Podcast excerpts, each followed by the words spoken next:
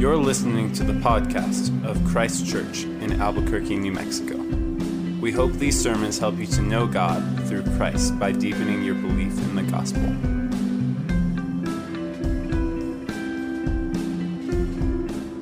The reading this evening comes from Luke chapter eleven, verses fourteen through thirty-six. Now he was casting out a demon that was mute. When the demon had gone out, the mute man spoke, and the people marveled.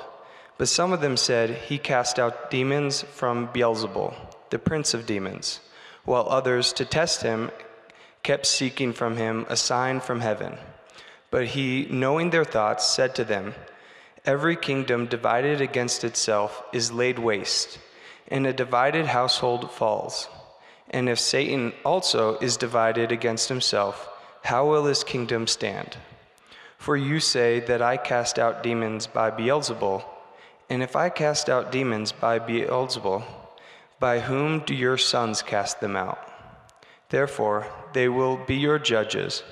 But if it is by the finger of God that I cast out demons, then the kingdom of God has come upon you. When a strong man, fully armed, guards his own palace, his goods are safe.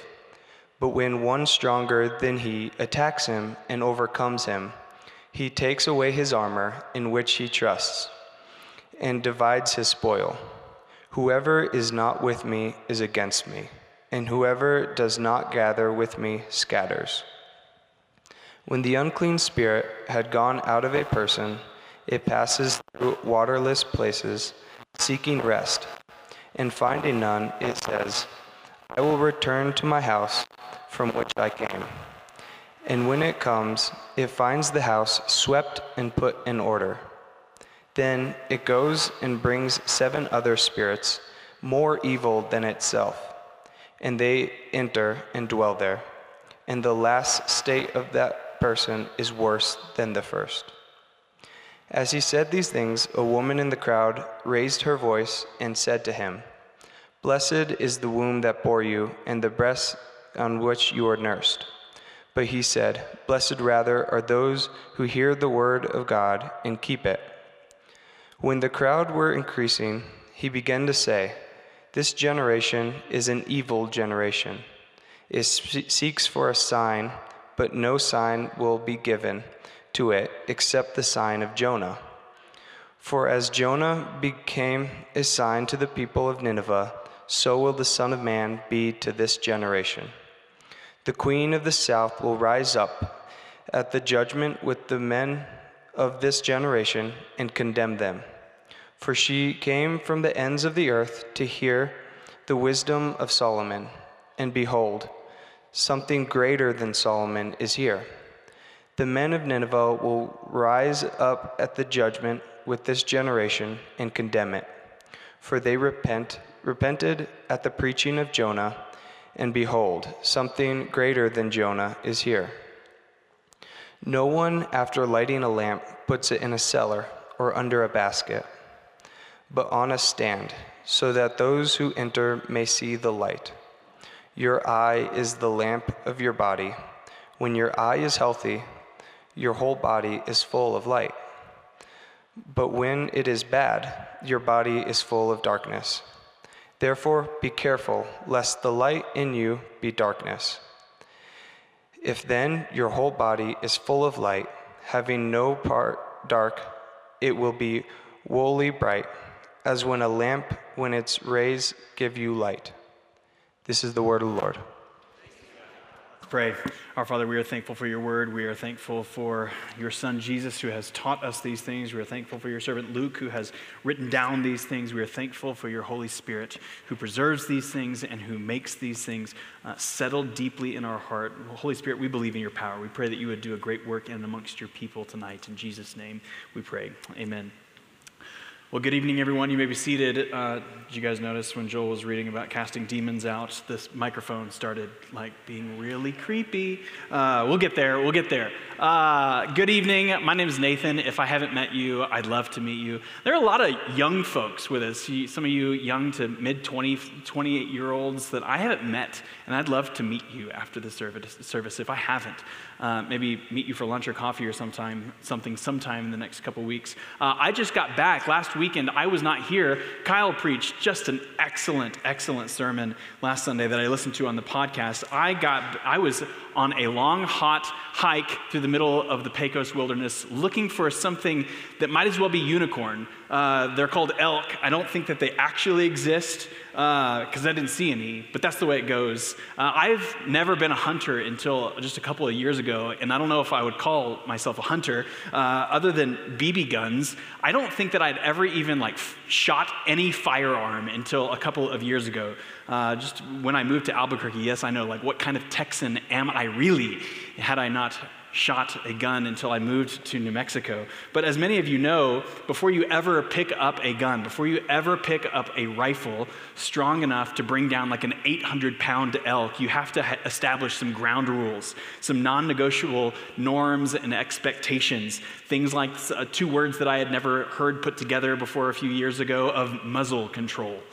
You know, just pretending like there is a laser coming out of the end of a rifle and you would never cross this laser in, across anything that you wouldn't want to cut in half with that laser. You never aim your rifle at anything that you don't intend to destroy.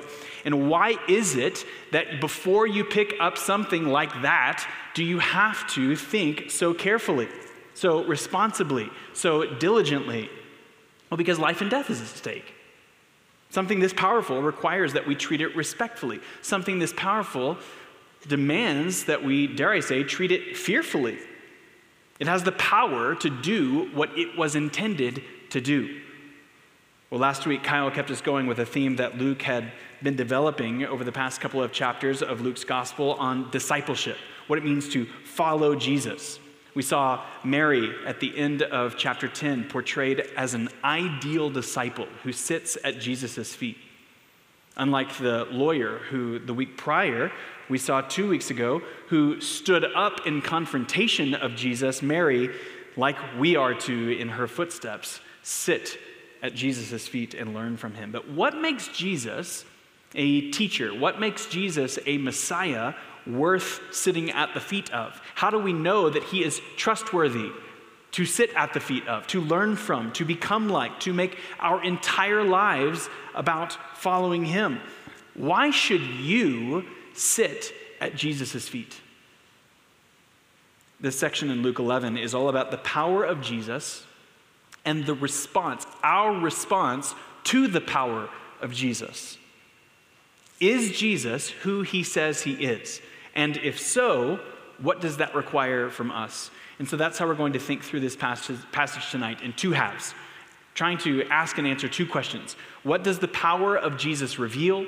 And what does the power of Jesus demand? What does it reveal about him? And then what does it demand from us? So first of all, what does the power of Jesus reveal? Here in verse fourteen of Luke eleven, we have another instance of Jesus casting out a demon from a man. The man was made mute by the demon, and after Jesus cast it out, the man could then speak again. But the details of that story are not at all Luke's point, so we're not going to spend much time on that either. The people are marveling at what Jesus had done. And yet this isn't the first time that we've seen this description from Luke in a way that isn't necessarily positive. You'd think that if the people were marveling at Jesus, this was a good thing. But we saw back in chapter four, when Jesus first preached at his home synagogue, Luke tells us that all spoke well of him and marveled at the gracious words coming out of his mouth. And yet, immediately after marveling at Jesus's authoritative and wise teaching, they immediately question him. They're asking, is this not Joseph's son? Like, who is this guy? They're marveling, but they're not submitting themselves to him. The same kind of questioning is happening here in chapter eleven. They're undoubtedly amazed. They are marveling. But some of them said, verse fifteen, that he casts out demons by Beelzebul, the prince of demons.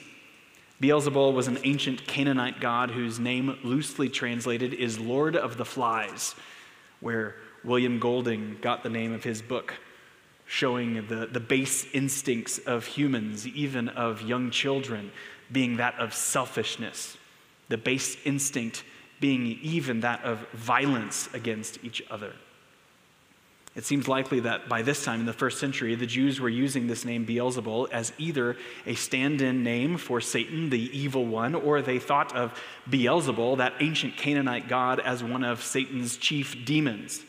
And so, that accusation against Jesus is that while he appears to be doing good things, really his power is demonic. The things that Jesus is doing are clearly of spiritual origin, of an unseen origin. There is no physical, there is no biological, there is no psychological, there is no medical explanation for what Jesus continues to do over and over again. And so his power and his authority show that he does have some very real spiritual authority, which is what we've been saying his healing ministry has always been about anyway, right? He uses the miraculous, yes, because he is compassionate, because he is gracious. He sees uh, hardship. He sees people hurting, and he is moved to mercy. He is moved to compassion.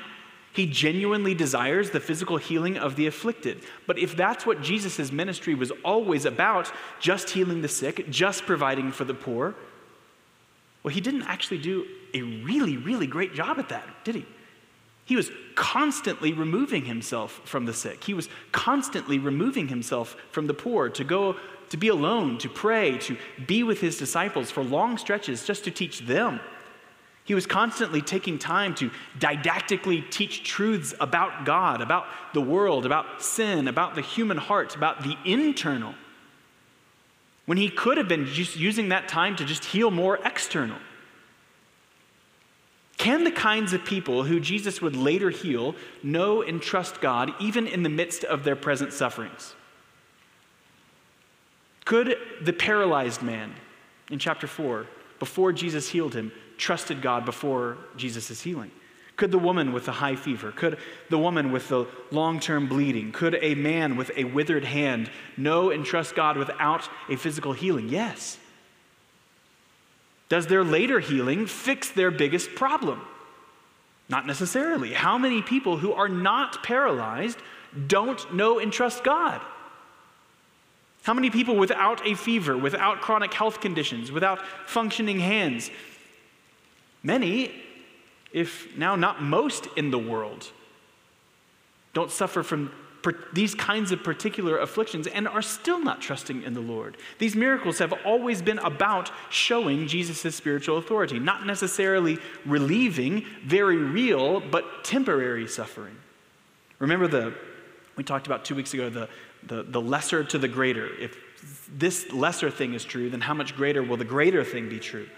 Jesus made that argument when he healed the, para- the paralyzed man. When he asked, which is harder for me to say that your sins are forgiven or to take up your bed and walk? He's saying it's actually harder for someone to forgive sins. But he says, but to show you that I have the authority on earth to forgive sins, the harder thing, let me show you the easier thing.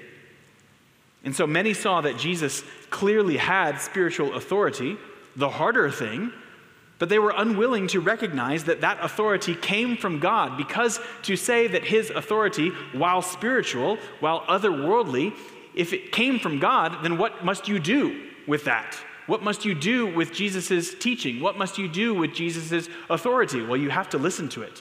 You have to submit to it. If we say, if the people say that he is a prophet, maybe he is much more, then I'll need to listen to and obey everything he's saying. And I don't want to do that, the crowds seem to be saying. So I'm just going to stick my fingers in my ear, assume that he's not from God. He's clearly got some spiritual authority, but we can maybe say he's someone, he, he has this authority not from God, so therefore I don't have to listen to it. And if I don't have to listen to it, then no response is required. Remember the lawyer from two weeks ago when Jesus told the parable of the Good Samaritan. The lawyer came to Jesus essentially asking, how can I remain justified? How can I remain right before God by changing nothing in my life? By having my life exactly the way that I want it and I demand it to be. If Jesus does not come with heavenly authority, then I'm not required to listen. But the second skepticism about Jesus was just as frustrating. The first said that his power was demonic, so I can ignore him. But verse sixteen, while others, to test him, kept seeking from him a sign from heaven. Despite all they'd seen, even this formerly mute man sitting here, right here with them, that they were marveling at, even that was not enough. We're not quite sure what this sign from heaven might have been that they were demanding. Likely something in the sky, like he needed to like order up a solar eclipse right now, or maybe recreate another Joshua and the sun standing still in the sky moment or something like that. Regardless, whatever Jesus might have shown them, like Israel in the wilderness, one miracle after one miracle after one miracle after another miracle would never be enough. They weren't about knowing and trusting in the character of God who would provide, but they just wanted the magic shows to continue. They wanted for every curiosity and every appetite to be satisfied. For him to pr- provide more bread, for him to provide more things, for him to do more interesting, magical things. A second century Roman poet once said that if you give the people bread and circuses, they will never revolt. Meaning, if you fill their appetites, if you keep their bellies full, and if you keep them entertained by the show, they'll stay quiet and submissive. Full bellies, an interesting entertainment. And we'd never answer this on a theological exam, but how many of us functionally, functionally believe that the meaning of life is full bellies and entertainment? It's been this way from the beginning. But verse seventeen, he, knowing their thoughts, said to them, and ironically here, they wanted a sign, and his knowledge of their inner thoughts actually reveals one. He says, every kingdom divided against itself is laid waste, and a divided household falls. This is one of Jesus' most famous sayings. Abraham Lincoln famously used that saying in a campaign speech when he was running for Senate. And we pretty regularly uh, see that saying, a divided household, on bumper stickers or in yard signs, like you see a U N M and a New Mexico State yard sign, a house divided. These signs are all over the country showing a married couple who either went to different schools or, or now root for different professional sports teams. But every time I see one, I'm like, oh, why? Because Jesus says, every kingdom divided against itself is laid waste, and a divided household falls. So this like Michigan, Ohio State household and marriage is like completely falling apart inside, and the people are putting out a yard sign to show everybody how it's like laid waste inside. Because that's Jesus's point. Not just that the spiritual world agrees on everything else in life, and then the spiritual world, like once a year for three hours, root at different moments for like a three-hour time of like watching a football game or something. But that the entire interests of the spiritual world, of light and darkness, are in competition with each other all the time, all year round, all millennia round. Lincoln's use of the phrase was more appropriate than perhaps New Mexico or U N M and New Mexico State. Lincoln said, I do not expect the Union to be dissolved. I do not expect the house to fall, but I do expect it will cease to be divided. Why? Because he says it will become all one thing or all the other. Or in Jesus' words elsewhere, you cannot serve two masters. A household cannot serve two masters. Jesus is saying that Satan's entire year-round, entire millennia-round interest is to bring death, is to bring destruction, is to bring suffering, is to bring exile from God. And yet here, Jesus is doing exactly the opposite. It's clear that Jesus' interests are different, are in direct competition with that of Satan's. If Jesus is really working for and through the power of the demonic, he's doing a very bad job. He is bringing no death. He is bringing no destruction. He is bringing no suffering. He is bringing no exile from God, but the opposite. He is drawing people into life and light. He is drawing people into nearness to God. And the longer, so the accusation goes, if he's working for the demonic, the longer his really, really bad demonic work goes on, the demonic interests will fall apart because the house is divided. He's not doing what the house of the demonic demands. But Jesus says, verse ten, If it is the finger of God that I cast out demons, then the kingdom of God has come upon you. This finger of God is a phrase that is used many times in the Old Testament, but perhaps uh, reminding us here of the time when Moses touched the Nile River. The finger of God touched the Nile and turned the Nile into blood. God was doing what Pharaoh's magicians could not. These are not magic tricks that Jesus is doing.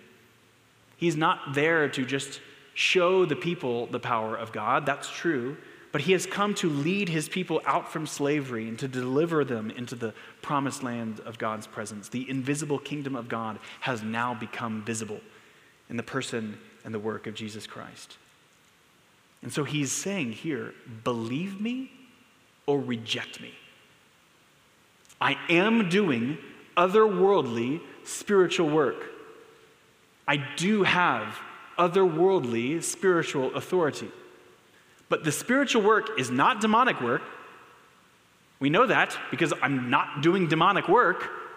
So it follows that the work is from God. And then Jesus tells a one-sentence parable of a strong man, perhaps giving us the picture of like a, a mob boss in some like huge Miami estate or something. And inside this estate, the mob boss has a safe of millions and millions in cash. He's got jets and helicopters, Bentleys and Maseratis everywhere.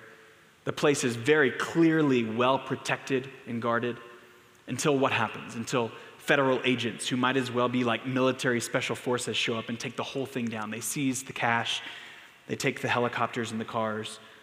Jesus is saying that the demonic realm, the power and the order that loves to keep the world in blindness and in darkness, it has this whole hoard of goods, of riches, of protected power that seems impenetrably guarded. There is no way in and there is no way to bring down the darkness of this world until someone stronger comes on the scene and takes the whole thing down. Several years ago, we worked our way through Paul's letter to the Colossians, where in chapter two, Paul says, he, Jesus, disarmed the rulers and authorities and put them to open shame by triumphing over them in him. The world, the word disarmed is more literally stripped. He stripped the rulers and the authorities. He disrobed, he defanged the rulers and authorities, and he put them to open shame by triumphing over them. How? Well, the verse before, by canceling the record of debt that stood against us, by nailing it to the cross. The backlog of both conscious and unconscious sin, the experiential guilt and shame that we humans intuitively feel and understand of not being good enough, of not caring about the things that we should care about, of not doing the things that we should do, of not living up to our own standards, of not living up to God's standards. This is what holds humanity in bondage. In bondage both to shame and guilt, experientially felt, and in bondage to only keep choosing and only keep doing that death-bringing rebellion against God, against the good of ourselves, against the good of the world, against the glory of God who has created us. But here in Luke, Jesus hasn't done all that yet. His face is set toward Jerusalem, but he's not there yet. It's like the, the feds are loading up their own helicopters, but they have not yet arrived at the strong man's house. But the supreme irony of the coming cross of Jesus is that he will strip, he will disrobe, he will bring the rulers and authorities to open shame as he himself is stripped, as he himself is disrobed, as he himself is lifted up in open shame. By all observation, in the moment to be a place of utter defeat, the end of his life and the end of his ministry and the end of his supposed kingdom, not a triumph, but then like, like a great judo master. On the cross, Jesus uses the momentum of his opponent, the desire for ruling, the desire for autonomous power, and he flips him. He flips the enemy into open shame. The mystery of the gospel, that of power through weakness, self-fulfillment through self-denial, life through death. And so back to Luke eleven, Jesus may be pointing to the formerly mute man, but more likely understanding the mute man as a stand-in for all of Israel, and especially those antagonizers who are standing in front of him. He says in verse twenty-four, he says, "When an unclean spirit has gone out of a person, it passes through waterless places. Seeking rest and finding none, it says, 'I will return to my house from which I came.' And when it comes, it finds the house swept and put in order. Then it goes and brings seven other spirits more evil than itself, and they enter and dwell there. And the last state of that person is worse than the first." Again, maybe pointing at the man whom he has just healed, but using these parables to sneak past the presumption of the inc- entire crowd in front of him to say, "You're the man." Jesus is saying, "Okay, I'm doing this work. I'm doing this like bad guy clearing work. I am clearing out the blinding, the death-bringing spiritual forces of pride, of glory to self, of sin, of selfishness, and the rejection of God. I'm clearing out the rocks and the weeds of the field so that you might receive a different kind of spiritual guest within the heart, the home of your heart. I'm going in and cleaning the place up that you might receive a different spiritual guest." So the question that he's implicitly asking is, here is, I'm doing the cleaning, will you receive a new guest? Will you receive me? Will you receive the helper, the Spirit, when he comes, who will sprinkle you clean and to take up a residence of renewal, that he might come and renovate the home of your heart slowly and surely? Or will you not respond? Will you just remain in a state of indifference and of disrepair? Will you remain of, in a state of implicitly welcoming the darkness to come back? There is actually no such thing as spiritual indifference. Indifference is rejection, which is what Jesus says in verse twenty-three, "Whoever is not with me is against me, and whoever does not gather with me scatters." Will you be a gatherer, or will you be a scatterer? Are you gathering in the good, the true, the right into your own heart, your mind, your soul, and your strength? Are you sitting at Jesus' feet, continually learning from him, learning his word, learning his ways, understanding the world to be more, more and more rejecting that for the life of Christ, rejecting all of the lies of the world that you might have Jesus, learning God's promises, and despite your own fears, despite your own shame, despite your own anxiety and doubt, saying, "But I will trust in the Lord. My flesh and my heart may fail, but God is the strength of my heart and my portion forever."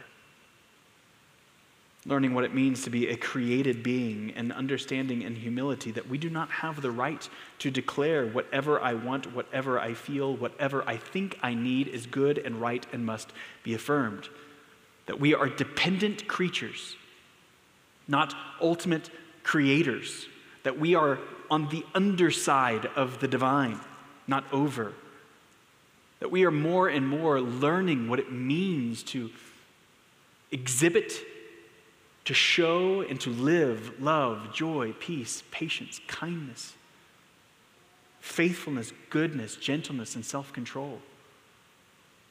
And then gathering more and more people into the very same, helping them in the same. Are you scattering the truth of Christ from your own heart and from others, or are you bringing more of it in? Because indifference is scattering. It is waiting and inviting the darkness. It is being a, a spiritual shark who, by stop, stopping moving forward, sinks to the bottom. If you're not moving forward, you're moving backward. Now, by his grace, by his overwhelming and immense grace, there is grace upon grace for when we inevitably begin sinking, when we begin, when we stop moving forward. But not in long-term states, not in years that turn into decades, that turn into lifetimes. Jesus says the last state of that person, the state of the person who remains in indifference, who remains in a place of not replacing what has been uprooted by Christ with Christ himself, well, that state is far worse than the first. That state when the opportunity for permanent spiritual reversal is lost.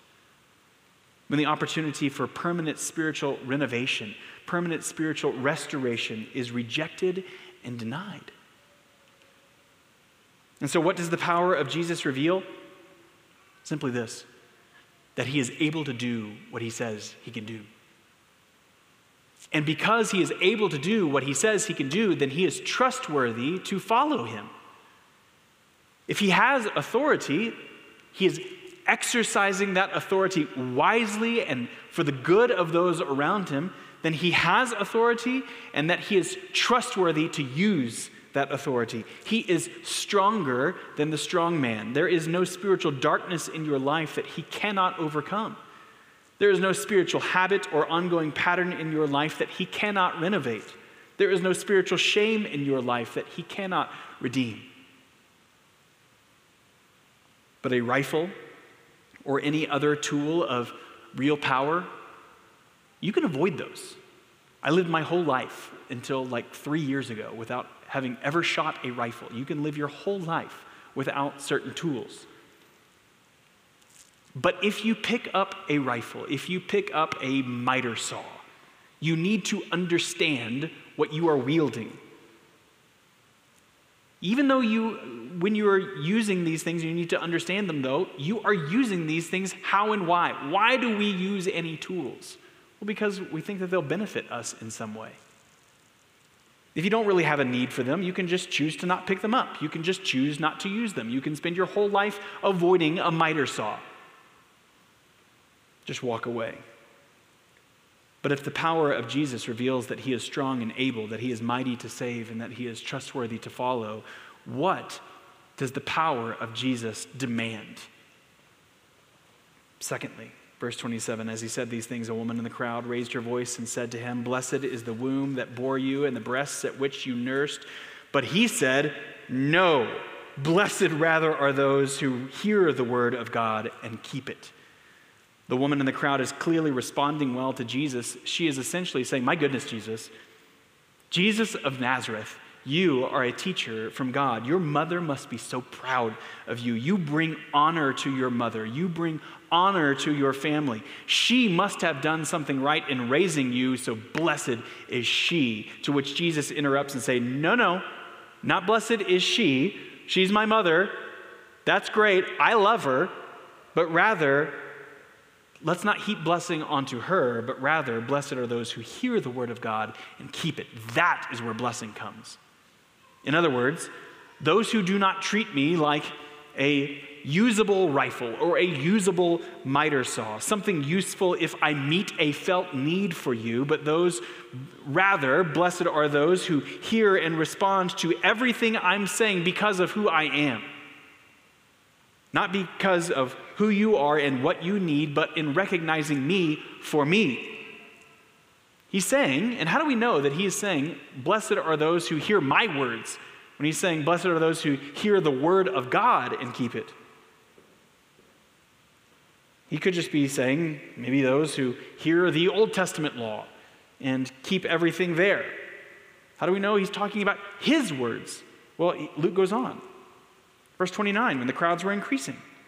A sure sign, by the way, of some sort of conflict that is inevitably coming. Basically, for the rest of the way out in Luke, the crowds keep increasing, increasing, increasing. Conflict and ultimate climax is coming. But in verse twenty-nine, he began to say, "This generation is an evil generation. It seeks for a sign, but no sign will be given to it except the sign of Jonah." Now, in Matthew's telling of this account, Matthew makes a connection to Jesus' coming death and resurrection. So just as Jonah was in the belly of the fish for three days, so Jesus will be buried for three days and rise again. But that's not the point of what Luke is highlighting here. He says nothing about the fish. He says nothing about three days. What is the sign of Jonah in verse twenty-nine? Well, verse thirty. "For as Jonah became a sign to the people of Nineveh, so will the Son of Man be to this generation." The Ninevites likely knew nothing of the fish. At least as we read of the account of Jonah, he says nothing to the people of Nineveh. He basically just walks in and says, certain and cataclysmic judgment is coming. He doesn't even really call them to repent. Just judgment is coming. The implication is that, like Nineveh, immediate repentance and response is required right here at this very moment, or else certain and coming cataclysm, judgment. That's the sign of Jonah, of judgment coming, implied repentance needed.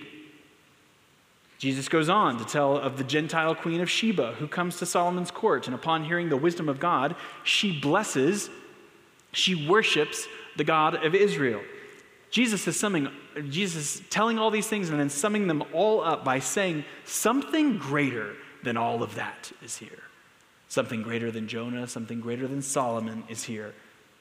If the queen of Gentile Africa responded to Solomon, you all, Israel, the people of God, should hear and respond to me today. If one of the most wicked cities, Nineveh, of one of the most wicked empires, Assyria, came to hear the word of the Lord and to respond, then you all, Israel, the people of God, should hear and respond to me today. You should know better when you hear God's word. But he's just going, he's just getting going.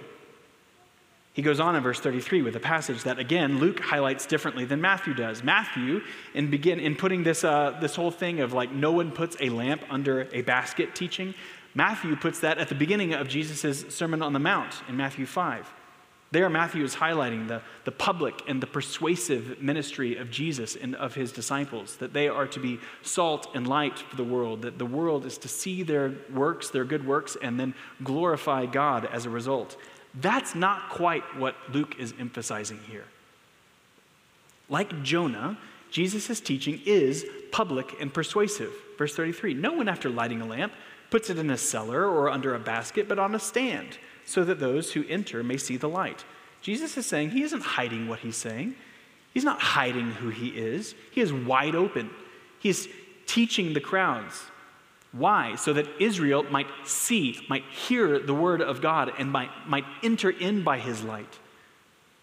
And then he goes on to explain an ancient Near East understanding of light and vision. Essentially, when he says the, the, the eye being the lamp of the body, essentially, we might think of, or the first century folks of this era might think of their eyelids as like the lampshades on the window of their one-room house. When the eyelid, when the window shade is open, then the light is lit for the rest of the body. It provides light both for the inside, and it is an outward-facing light for those on the outside. When the lampshades or the, the window shades are open, there is light inside and out. But when the eyelid, when the window shade is closed, it is dark, and there is now no light internally or externally. When your eye is healthy, when your eye is operating as it should, your whole body is full of light. But when it is bad, when it is faulty, when you are keeping your eyes closed, when your eyes are not working as they should, your body is full of darkness. We might paraphrase this as when the eye brings in light, the whole body glows. When the eye is bringing in light, the rest of the body glows. It is full of light and life. But when the eye brings in no light, the whole body remains in darkness. What's the point of all this? Jesus is going on with seemingly disconnected teachings here, there, and everywhere. He's essentially saying, there is no such thing as an inner light.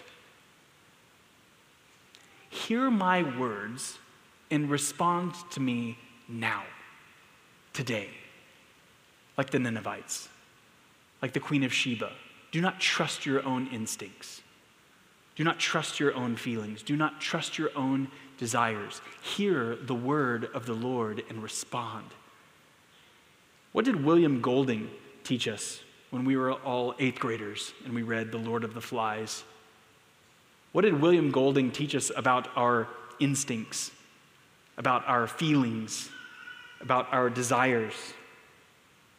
The so-called inner light of every good human. What happens? Chaos when we trust the inner light of our own souls. Our instincts bring violence. Our feelings and our emotions bring nothing but death to ourselves and to others. The world today is telling you, perhaps even more heavy-handedly than in the first century, just to be who you want to be. Because The most important thing is your own mental health, and the road to ultimately realized mental health is what? Just the celebration of yourself. That is how you will be most healthy, physically and mentally. And so if that's the case, then absolutely celebrate and elevate yourself over and against all else. That is the way to happiness. Trust yourself. Look, the world teaches you that the world is full of toxic people out there. There are toxic co-workers, toxic managers, toxic parents, toxic family members. Cut them all out of your life and just let your feelings be. The only reason that things are disordered in your life right now is because you are a victim of particular traumas or abuses of powers. Now, many of those things may be absolutely true in our lives. And I didn't mean to just totally dismiss legitimate psychology, legitimate like cognitive behavior therapy or biblical counseling, but back to the demonic spiritual powers. two hundred years ago, Dostoevsky once wrote in his novel, which he called Demons.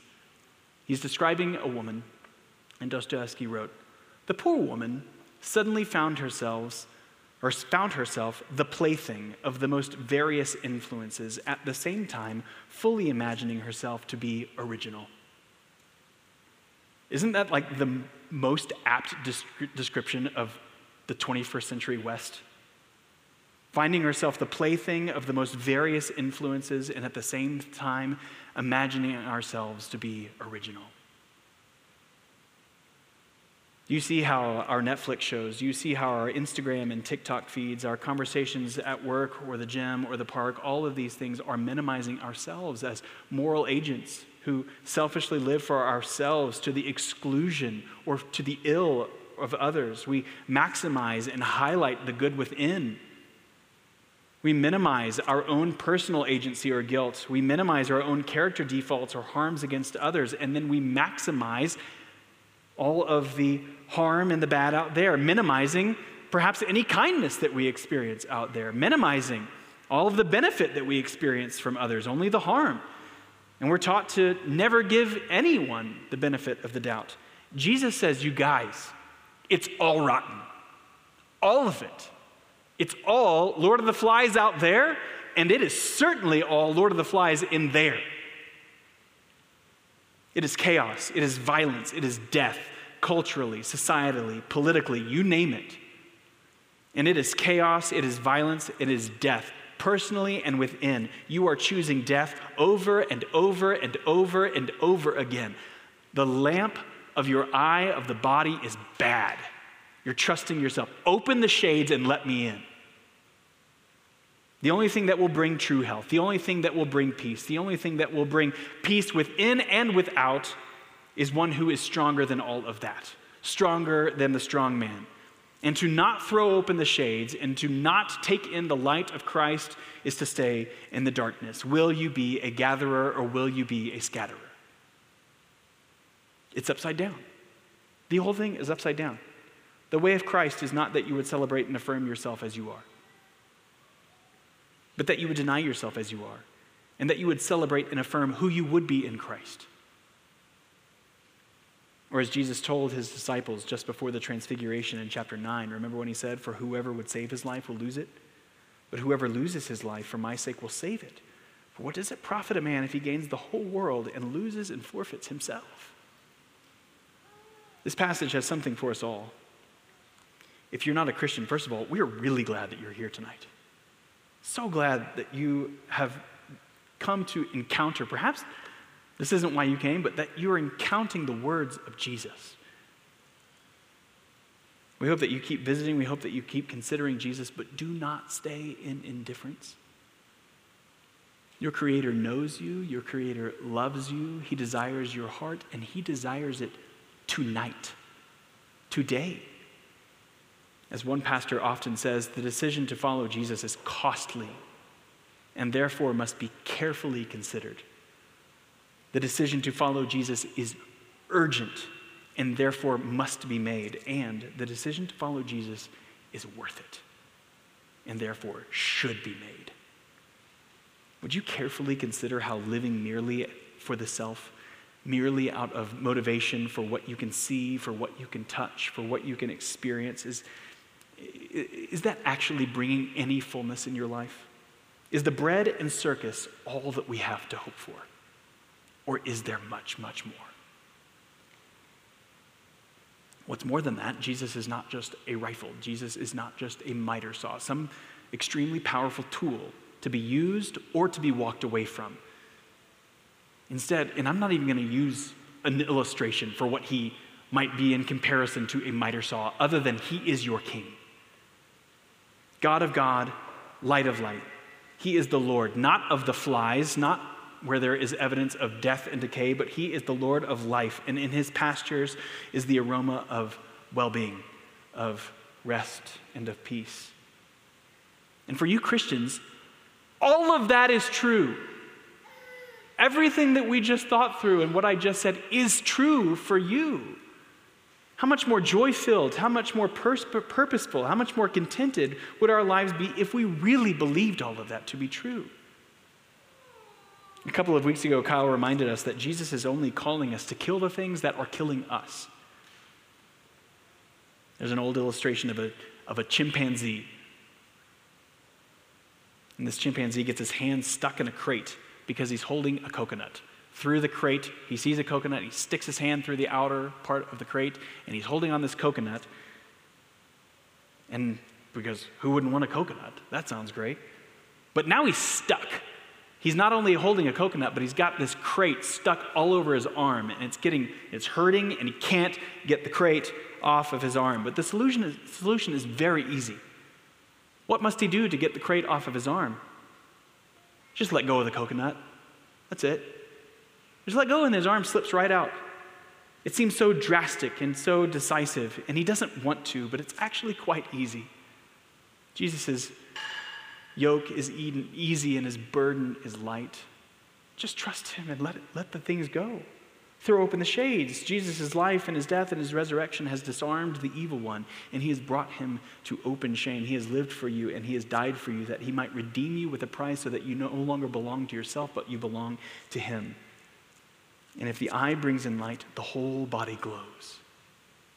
Rely then on his precious blood. Don't fear your banishment from God, since Jesus sets you free. Do not stay. Do not remain in a place of cleaned and tidied indifference, but invite him into every part of the home of your heart, that his light might renovate it all. Drop the coconuts.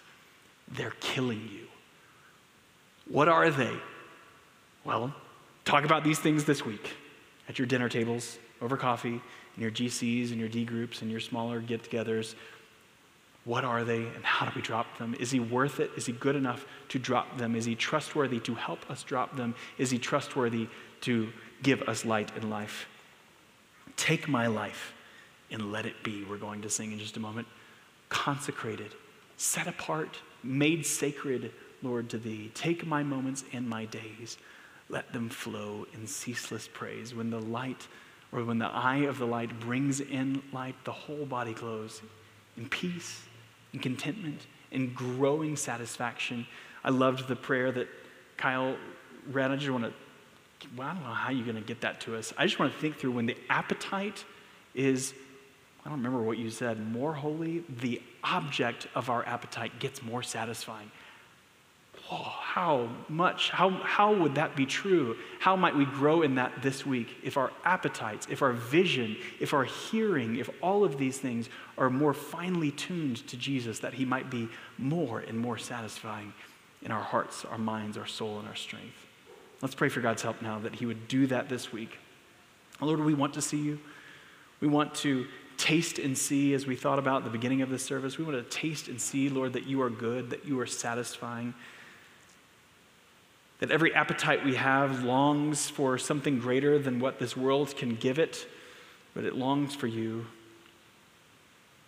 Lord Jesus, we pray that we would hear you rightly, that we would see you clearly for who you are. You are not our therapist. You are not our counselor. You are not our doctor, though you give us all of those things, but you are our king. You are our shepherd who guides us into pastures of green grass, that we might lie there at your feet, satisfied by you, under your protection, and in your kingdom of, of grace and of peace and of truth. Lord, we pray that you would cause us to be more and more a people who are gathering these truths into our own heart, who are gathering more and more people at the feet of your teaching.